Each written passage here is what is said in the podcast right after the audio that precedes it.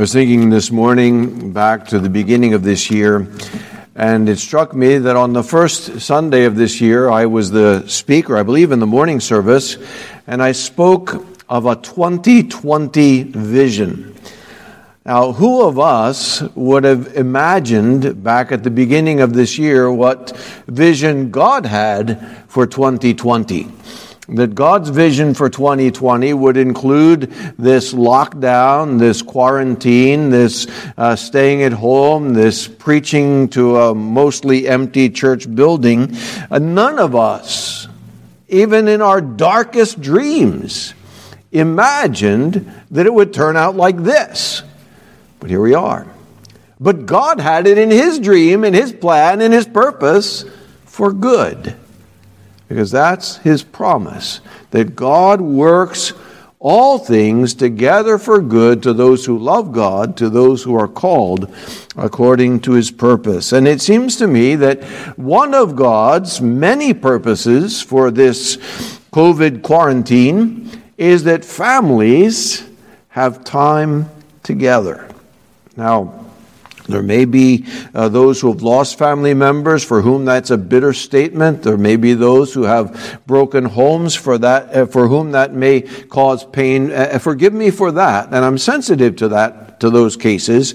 But for many of the others, it does mean more family time. And so let us call this then our COVID quarantine family seminar for 2020.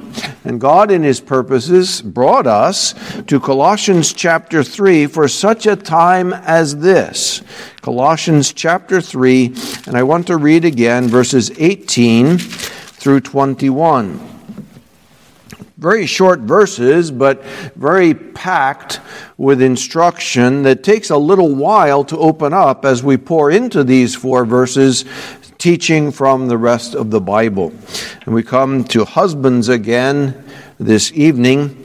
Uh, in verse 19 but let's read the four verses 18 through 21 colossians 3.18 wives be subject to your husbands as is fitting in the lord husbands Love your wives and do not be embittered against them. Children, ah, your turn is coming. Children, be obedient to your parents in all things, for this is well pleasing to the Lord. Fathers, do not exasperate your children, that they may not lose heart. Well, Let's pray that God would help us uh, in our uh, COVID quarantine family seminar here in Colossians chapter 3. Let's pray that God would write these things on our hearts as we heard this morning in the morning service. We trust not in the ability of speaker and the studies that have been done and the notes that have been prepared, but our confidence is that God, the Holy Spirit, who inspired this word, will take it home and use it in hearts. Let's pray to that end. Our Father in heaven, we do come before you with a sense of dependence, a sense of, in a way, helplessness. Apart from you, as the Lord Jesus reminded us, told us, revealed to us, apart from you, we can do nothing. We are convinced of this because in your mercy to us, you have let us fall flat on our faces in times past and shown us our helplessness.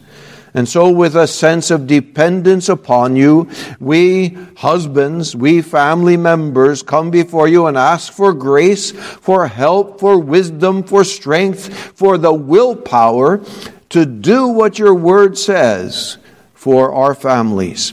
And ask I ask especially help to explain, expound, pour into this short verse, verse 19, all that the Bible has to say in many ways about being a good father and being a good husband, especially in this verse. So help us, we pray, as we depend upon you through Jesus our Savior. Amen.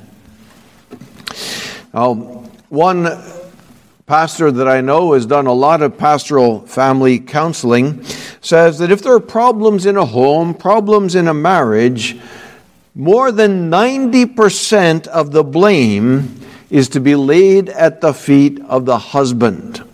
Now, men, That may seem a bit unfair to us, and I'll include myself, uh, since we, we know, as the wise man said, it takes two to tango. Uh, and to have a fight, you always have to have two parties. But when you consider that the husband is the head of the home, the wife is to submit to him.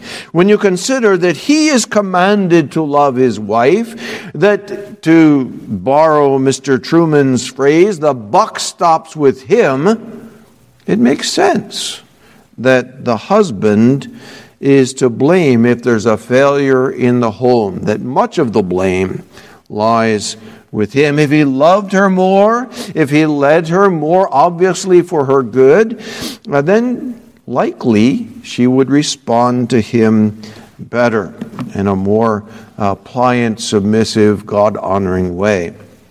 And so, again, this emphasizes the importance of the husband's role and duty in the home. He's responsible, he will answer to God. He is the prophet, priest, and king in a sense in his home. He's the prophet. He's the one to take God's word and apply it. He's the priest. He's to lead the family spiritually. He is the king, the leader, the head. And so he will answer to God for all of these responsibilities. Let's look again at verse 19, very short. Husbands, love your wives and do not be embittered against them. And as we began last Lord's Day to open up this verse, we saw that it contains, first of all, the basic duty of the husband. Husbands, what do you do with your wife? Love her. Well, what do you do? Love her. There's the basic bottom line, and you always come back to that. But you don't know my wife. Love her. Love your wife. You choose your love, and then you love your choice. And so that's what the Word of God says. That's the basic duty. And then we saw the pattern of that love going to Ephesians chapter 5. And Ephesians 5, which is a parallel uh, statement of these family responsibilities, tells us that the pattern of the husband's love to his wife, he's to love his wife as Christ loved the church. And we opened that up last Lord's Day. And we saw here in Colossians chapter 3, this little statement that's not contained in Ephesians 5. It's that little um, forbidden or banned behavior, and that is bitterness. That the husband is to love his wife and not be bitter against her. No excuses for bitterness. But, but my wife, you don't make excuses. Don't be bitter because that will kill love. Now, we began in the last place, last Lord's Day, to consider how, how the how to's. How does a husband love his wife? And uh, last Lord's Day, I said, well, I had 10 things well, that makes um, uh, something of a monster of a topical sermon, but I'm adding one. We started, we got through three last Lord's Day, and that was we began with, first of all, you live with her, and we are borrowing from 1 Peter 3 7. Husbands, live with your wives. Or singular, husband, live with your wife. And so that means you want to be with her. You desire to her presence. Secondly, we considered listen to your wife. Don't turn her off. Don't shut her out. And even though she may be able to talk the ears off a donkey, uh, as my I seem to have heard when I was young, uh, still you listen patiently, uh, lovingly listen to her. But then, thirdly, I said, husbands, talk to your wives. Don't be that uh, block of stone there in the home that's just uh, mute, that uh, maybe responds with a grunt uh, be from behind the newspaper or from behind his tablet looking at his news.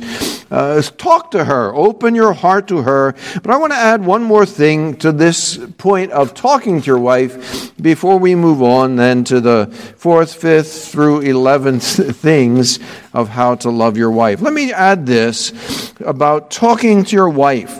And again, pouring in scripture to what is uh, very briefly stated here. Husbands, love your wives. Uh, looking to Ephesians chapter 4, in the context of the local church, where Christ gave pastors and teachers, where the body is to be built up, where we're no longer to be babes carried about by every wind of doctrine. But verse 15, he says, speaking the truth in love, we are to grow up in all aspects into Him who is the head, even Christ. And of course, it's the context of the body, the church, but it applies as well to the family. Speak the truth in love. And so let me just underscore husbands, be truthful with your wife. Tell her the truth. That doesn't mean you uh, have to say everything, but it means you don't spread lies, you don't spread rumors, you don't spread conspiracies that have uh, uh, questionable, uh, or you don't know if they're true or not. You spread, you speak rather truth. Make sure that what you tell your wife is true. Again, it doesn't mean that you have to tell her every truth, that you don't have to tell her point blank that the cake she baked was as hard as a rock, that the pancakes were like frisbees, and that the biscuits could be used as hockey pucks. You don't have to tell her that. Uh, she probably figured it out herself. Uh, but, you know, of course, the, on the other hand, you don't tell her, oh, these are the best things I, you ever served because you might get them again next week. Uh, it just reminds me of a time we were visiting in the home of one actually uh, a member of this church. This is going back a number of years, so don't try to figure out who it might have been. There wasn't anyone present here um, in this room anyway, but. Um, there, there was a cake that was baked for dessert. And to be honest, it wasn't really very good. And the hostess uh, herself thought there was something wrong with it and asked us, uh, you know, what this cake, uh, it, it, doesn't seem to be quite right. And we all made some sort of general comments. We didn't tell her it was the most wonderful thing we'd ever tasted, but uh, we neither did we say it was the worst thing we'd ever had, which would have been closer to the truth. Uh, we didn't have to say that. But then, a little bit later in the conversation, one of the brothers who was with us, his conscience smote him that he had not been altogether truthful. And he stopped and he said, Well, you know, um, I, I, think I have to say something. You know, that cake, that cake was really off. It, it, he didn't say it was awful, but he did say there was something wrong with it. Well, we all laughed, and, you know, I said to myself, Lesson learned. You don't have to say everything you think. Okay? Lesson learned. So you say the truth, but you say it in love, as Ephesians 4 uh, and verse 15 says, speaking the truth in love. That means uh, your timing, your manner, your approach. Um, my mom always told us kids, you catch more flies with honey than with vinegar.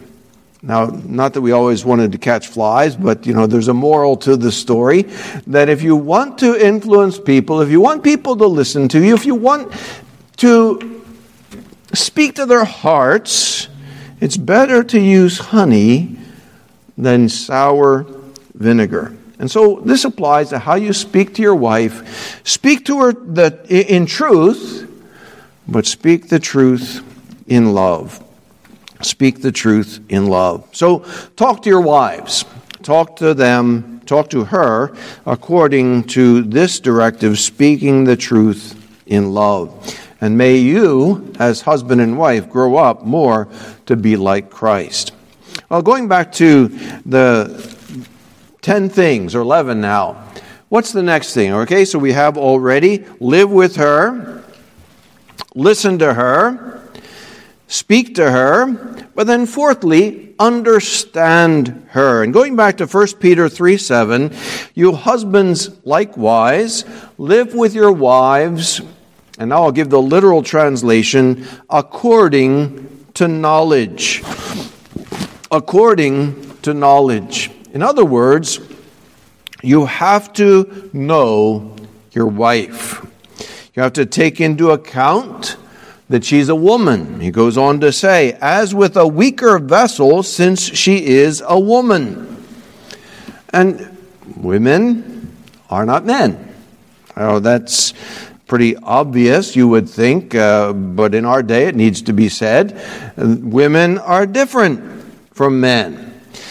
So take that into account when you speak to her, when you how you treat her, know her, understand her. Now, this means that we apply, as we apply the golden rule to dealings with our wives, we have to make some adjustments and I memorized the golden rule from the King James version as a boy. Luke 6:31, as ye would that men should do to you, do ye also to them likewise.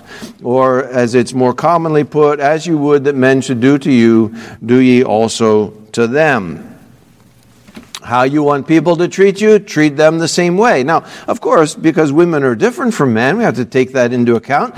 We don't treat them the same way we would treat our buddies in uh, the locker room on the sports field because women are different. You don't treat them the way you might want to be treated yourself in that sense.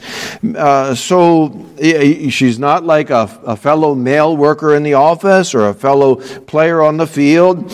She's a weaker vessel. And she may appreciate different things or things done in a different way than you would.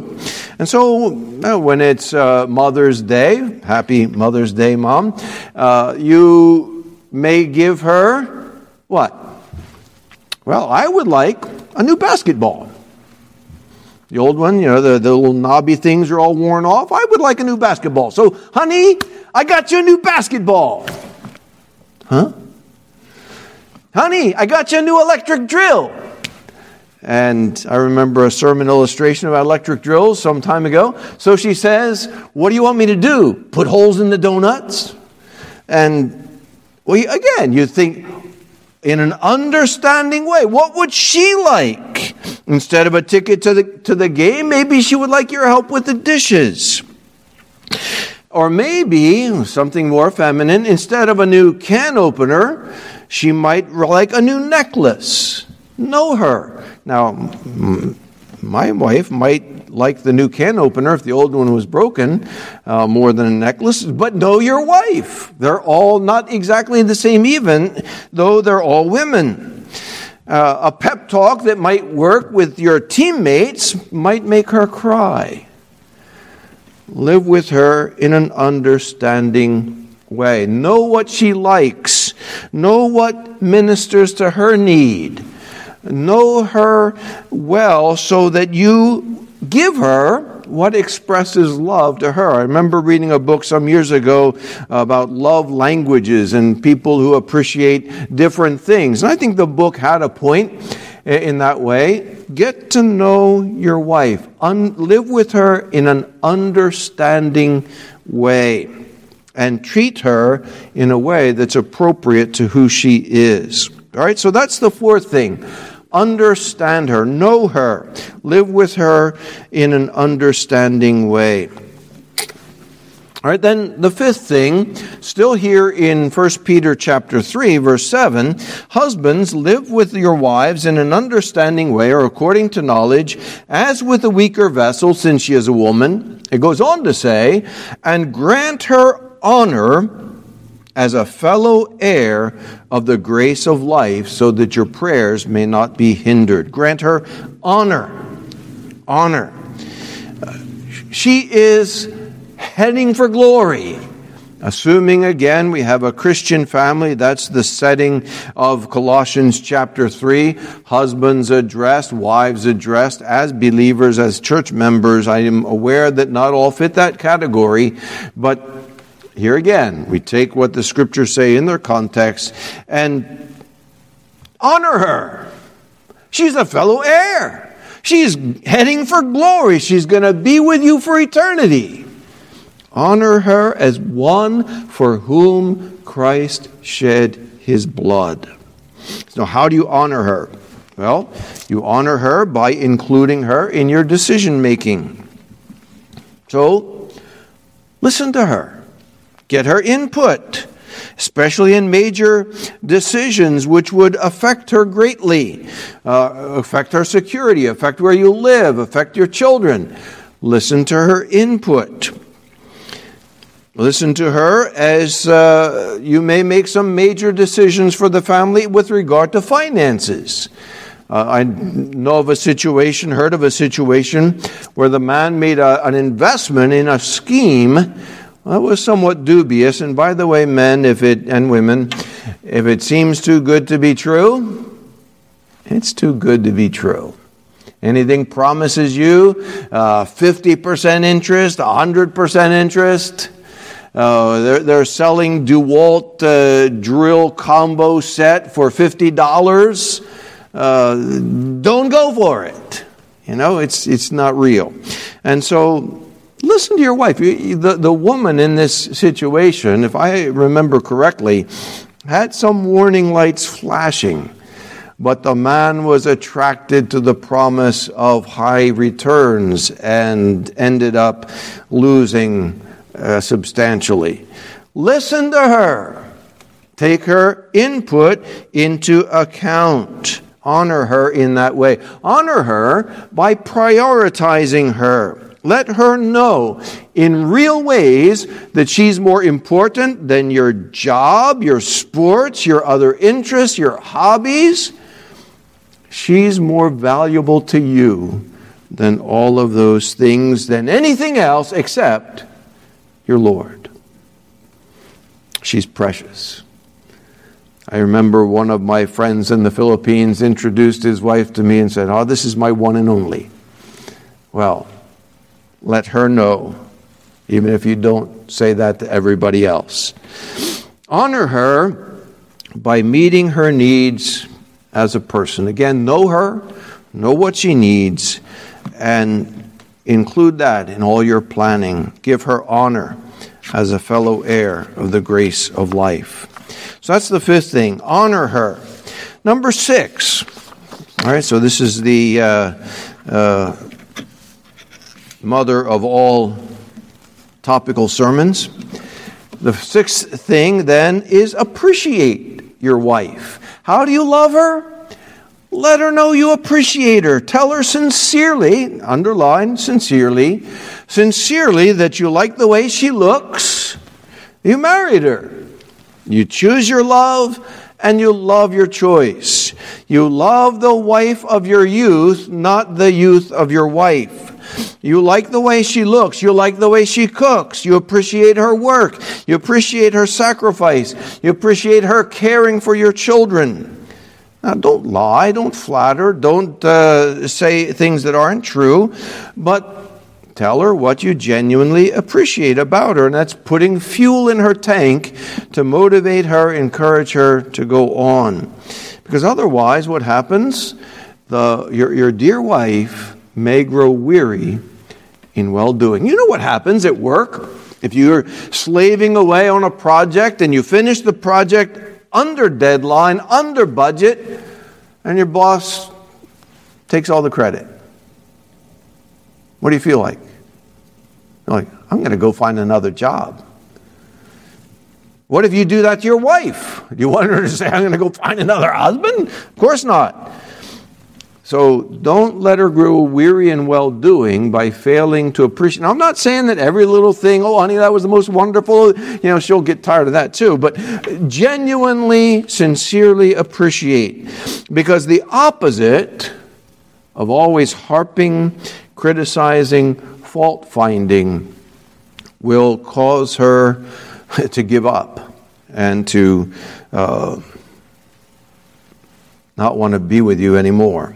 My mother told me a story of a funeral she attended where the there was a woman's funeral. The man, whom she said actually was a former pastor, confessed sadly that he had verbally abused his wife and ran her down. And only now she's gone did he realize what he had done to her for all those years.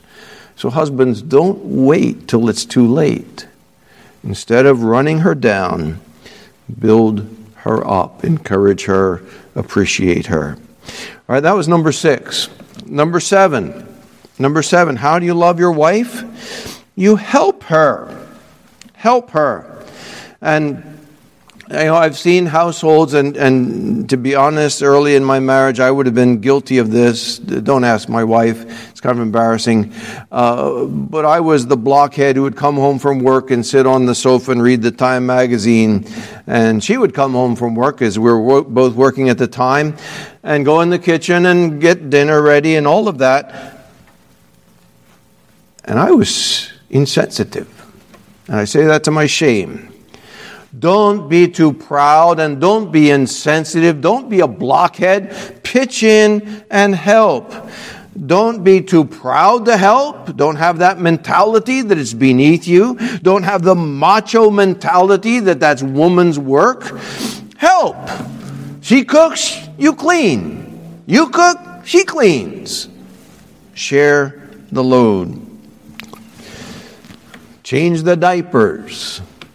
It will not kill you. And here's a little hint you don't have to ask every time, How can I help? What can I do to help? Because my experience is a woman is reluctant to tell you. Because the woman, you ask, What can I do to help? And you're thinking to yourself, I'm ready to help. I'm, this is good. I'm gaining points here. And the woman is thinking to herself, Can't he see? Is he blind? What's wrong with the guy? Just do it. Well, so just do it. Pick up the screaming kid that's hanging on your wife's leg while she's doing dishes. Uh, dry the dishes, wash the dishes. Just pitch in. Say the nearest thing that you can find to do and just pitch in and do it. And now you're getting points. Now you're really encouraging your wife. And this is one way that you can express love to her. And there are some, uh, uh, not husbands, but there's some uh, children here, adult children, younger children. You can do the same.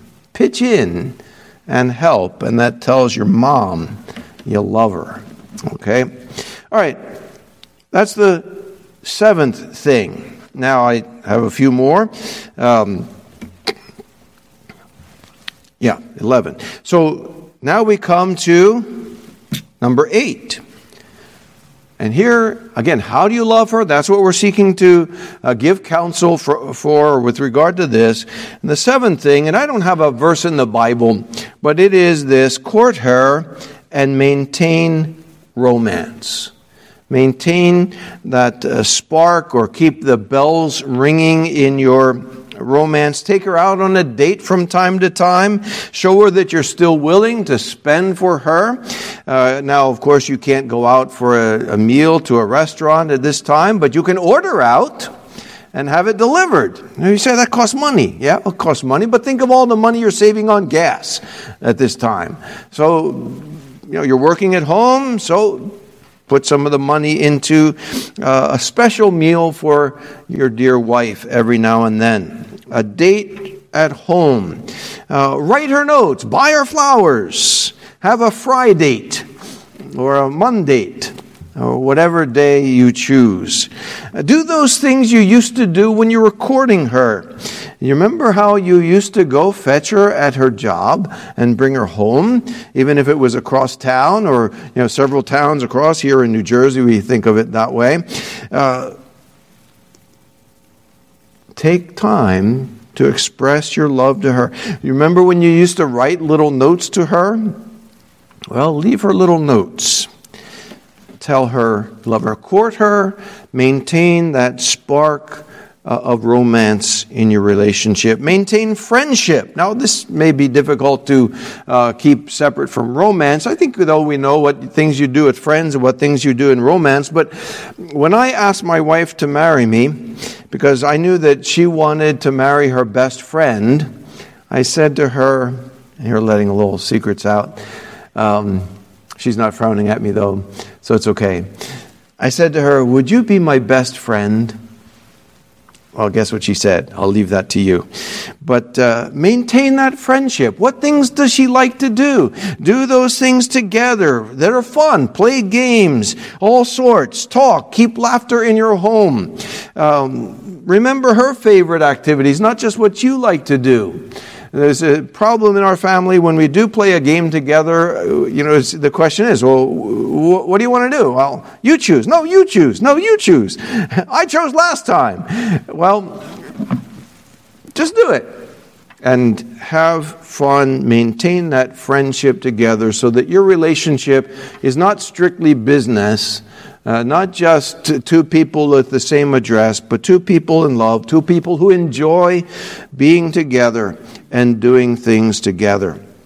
So that's number nine. Number 10, give her security. How do you love your wife? Make her feel secure. Again, going to 1 Peter, have that statement that Peter makes about Sarah that the wife is to submit to her husband 1 Peter chapter 3 thus Sarah obeyed Abraham verse 6 calling him Lord, and you have become her children if you do what is right without being frightened by any fear. Now that's commanded to the wives. But remember that to be a wife is to be in a vulnerable situation, to be under the headship of a man, to surrender your uh, leadership in a way of your own life to someone else's control. It's a very threatening situation where you are very vulnerable.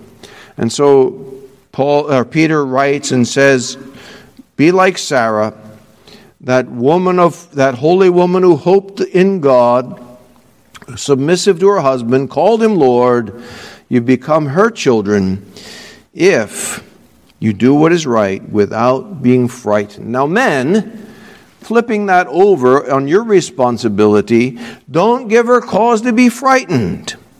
Don't play to her fears. Don't threaten her more than she's already threatened by being under your headship, but rather make her feel safe and secure under your arms, under your leadership. And so make her feel secure financially that means you do your best. It means that maybe you have to go the extra mile. Maybe you have to put in a little extra study to get better credentials, to have a better job, or to do the job you do better and to gain recognition more. Whatever it takes. You take a seminar. You show your boss that you have initiative. Not being a workaholic. You love her more than your job but doing what's necessary so that you make her financially secure. And so you don't pretend that everything's going well financially while you're racking up debts for her.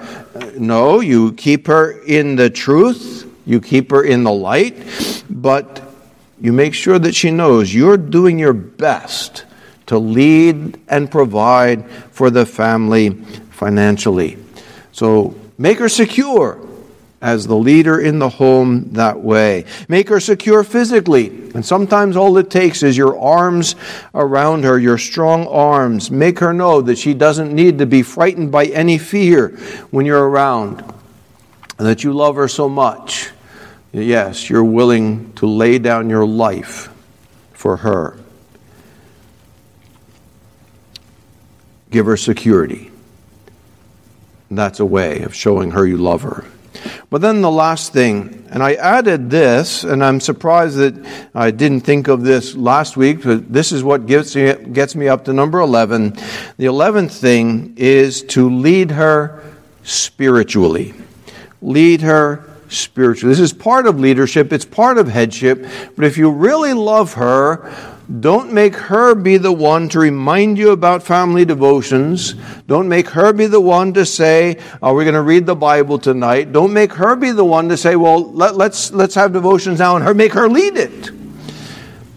I remember one time I I did a family seminar and this is in a place uh, somewhat far from here. I won't say where it was. And there was a open forum time, question and answer, and one of the women, with her husband sitting right next to her, said and asked this question: "What do I do uh, if my husband won't lead family devotions? Well, you kind of put you on the spot there. The guy's right next to her, and so I know she's she's loading, uh, you know, she's loading a cannon to shoot at her own husband and seeking to use me to attack her husband.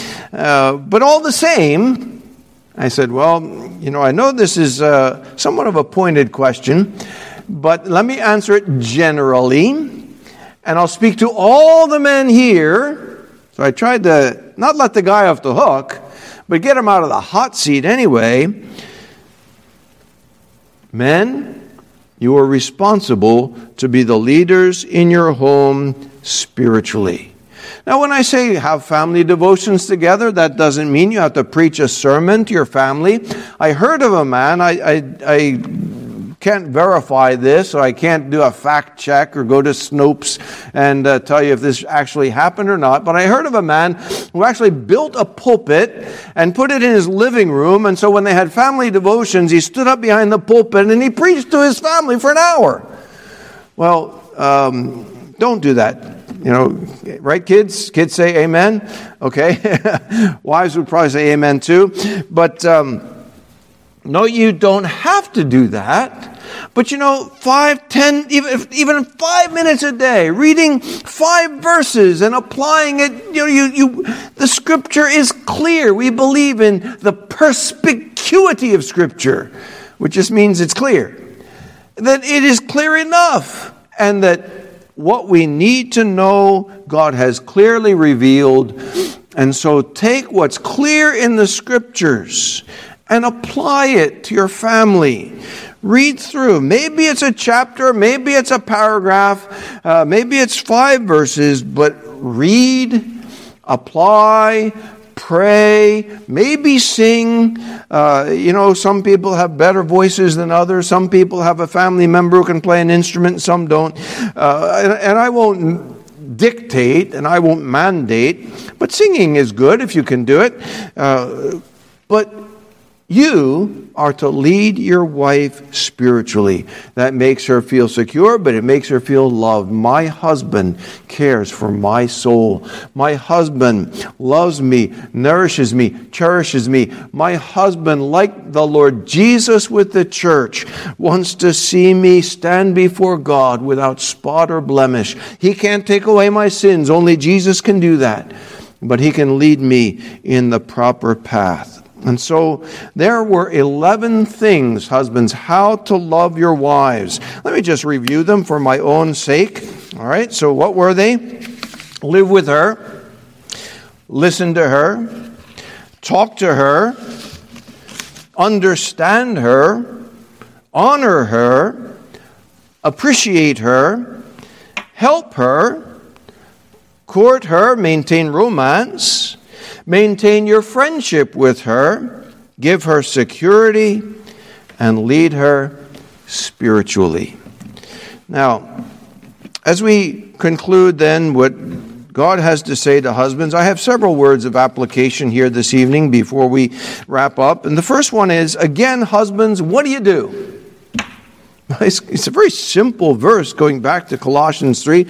Husbands, love your wives and don't be bitter, embittered against them. Very simple. Love.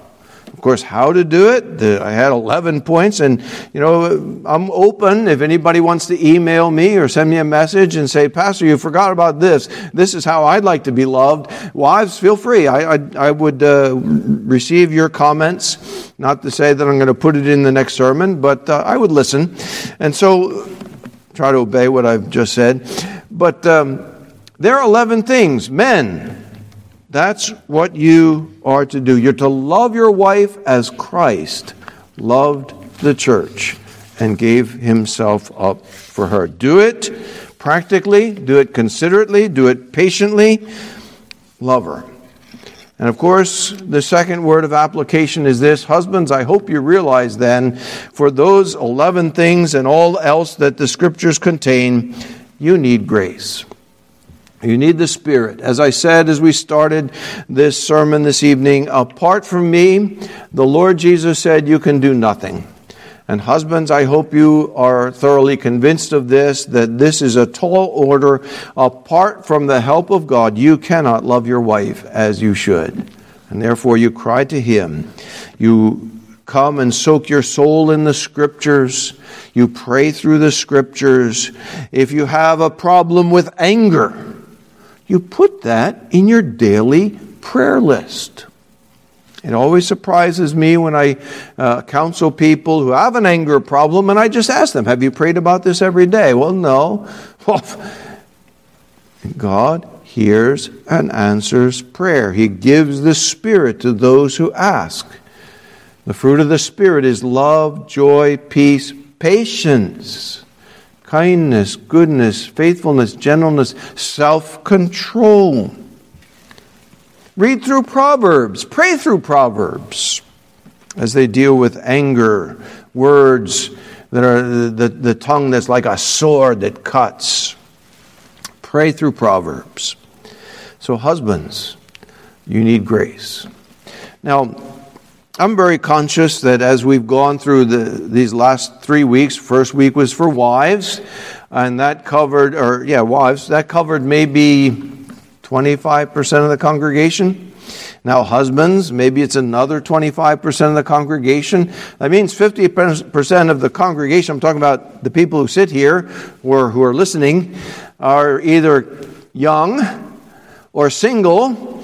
And so you don't fit these two categories. You say, well, you're only preaching to 25% of the people listening to you? Well, I'm trying to preach the Word of God. But I recognize that even when I talk to fathers, I'm talking to kids. Because what I have to say to your parents, you need to hear too. I remember as a, a boy hearing, I was probably in a sermon. I don't remember too many sermons as a boy. Hopefully, uh, the kids in this congregation out there or even in here, you remember more of what I preach and what the pastors here preach than I remember of what I heard as a boy. I hope you do, okay? Because I'm talking to you. Now, I do remember this that the best thing a dad can give to his kids is to love their mother. And so, dads, husbands, give your children and your wives on Mother's Day this gift. So, moms, in a way, this is my gift to you for Mother's Day to tell your husbands the best thing you can do for your kids is to love their mom. Is it right? When you see your dad throw his arms around your mom, and maybe you say, Oh, yuck, they're going to kiss again. Uh, but you see them loving each other, and it makes you feel secure. It gives you that sense. This is the way a family ought to be. And maybe you know other kids at school or in your neighborhood whose parents are arguing and throwing stuff at each other, and you say, Boy, it's not like that at my house. But you know, you have God to thank for that. Dear kids, listen to me. If you're in a happy home, it's the grace and mercy of God to you. Pray for your parents to love each other more. Encourage them to love each other more. And if they ever have a disagreement that maybe has a little bit of escalation of voices to it, you have, well, I'm going to stick my neck out. Stick yourself in between them and say, Dad, remember what Pastor Steve said love your wife. Mom, you remember what Pastor Hofmaier said? Well, maybe you'll get yourself in trouble. I hmm. do it gently, do it respectfully, but pray for your parents that they will model to you, kids, what we read and what we studied here in Colossians 3 in the whole Bible. Now, for everybody, this is for everybody. You're a mom, you're a dad, you're a husband, you're a wife, you're single, you're just a kid. This is for you too. Because what we've been talking about tonight from Colossians 3 is what? L O V E. Love. How do you love your wife? Well, you know that applies in many, many ways. And now I went through my list of 11 and I, I, highlighted especially these seven things that apply to everybody, whether you're married or not, whether you're young or old. And here it is, okay? So um, maybe you don't have to, um, in a way, what was my number one thing? I have to go back in my list because I'm forgetful. Uh, you don't have to live with everybody, thankfully. And you don't have to, well, you know what? If you love your neighbor, listen to them. That's a good general rule. How do you love your neighbor? You give them attention. You don't write them off. You don't just shut your ears to everybody. Listen to them patiently. Maybe at times you have to say that's enough and move on. But listen. Understand each other. That's the next thing. Understand. Try to put yourself in other people's shoes. I remember as a boy, one of my uh, childhood friends going to their house, and their father was a, was a gen- gentleman, had a sign over the kitchen table. Before you condemn somebody, walk a mile in his moccasins. Well, understand your neighbors. Understand each other. Talk to each other respectfully and lovingly. Respect one another. Respect your neighbor. Appreciate one another. Don't always complain about everybody else. Now, sometimes it's hard to find something to appreciate in some certain people, but look for it. Get out your magnifying glass. Help one another. Enjoy one another. And here in the church, let me say that. You know, we're all so different in this church, uh, which is good. We're not all cut out of the same cookie cutter. And that gives us variety. Variety is the spice of life. Now, maybe some people get on your nerves. Get over it. Love them. Love the differences that we have. That's what Christ did for you. Were you so lovable? Love even those that are hard to love. Enjoy, love the brethren. Love covers a multitude of sins. Love here in the church. Speak the truth in love. And so, uh, speaking of love is very applicable across the board in many ways. As we close this evening, let me close with this last word. And that is, again, in this world, love is a rare thing, genuine love. Love that goes the second mile, love that cares more for the other than for self. Love like the love of Christ for sinners. Love like the love of God, who so loved the world that he gave his only begotten Son. Even if you have the best husband or the best wife that ever could be, they're not perfect. I hope you recognize that before you say, I do, because you're going to be disappointed otherwise. There's no such thing as a perfect marriage. But Christ's love for his church he so loved, he gave himself. He died for his people. You might die for somebody's good. You know, you think of those war stories where the uh, Medal of Honor winner dies for his comrades, his brothers in arms. But would you die for an enemy? While we were yet enemies, Christ died for us. Dear friend, here's the love of God. For an enemy, you say, Well, what about me? You come to him, he says, All who come to me, I will never cast them out. Come to me, all who are weary and heavy laden. I will give you rest. Which would you rather?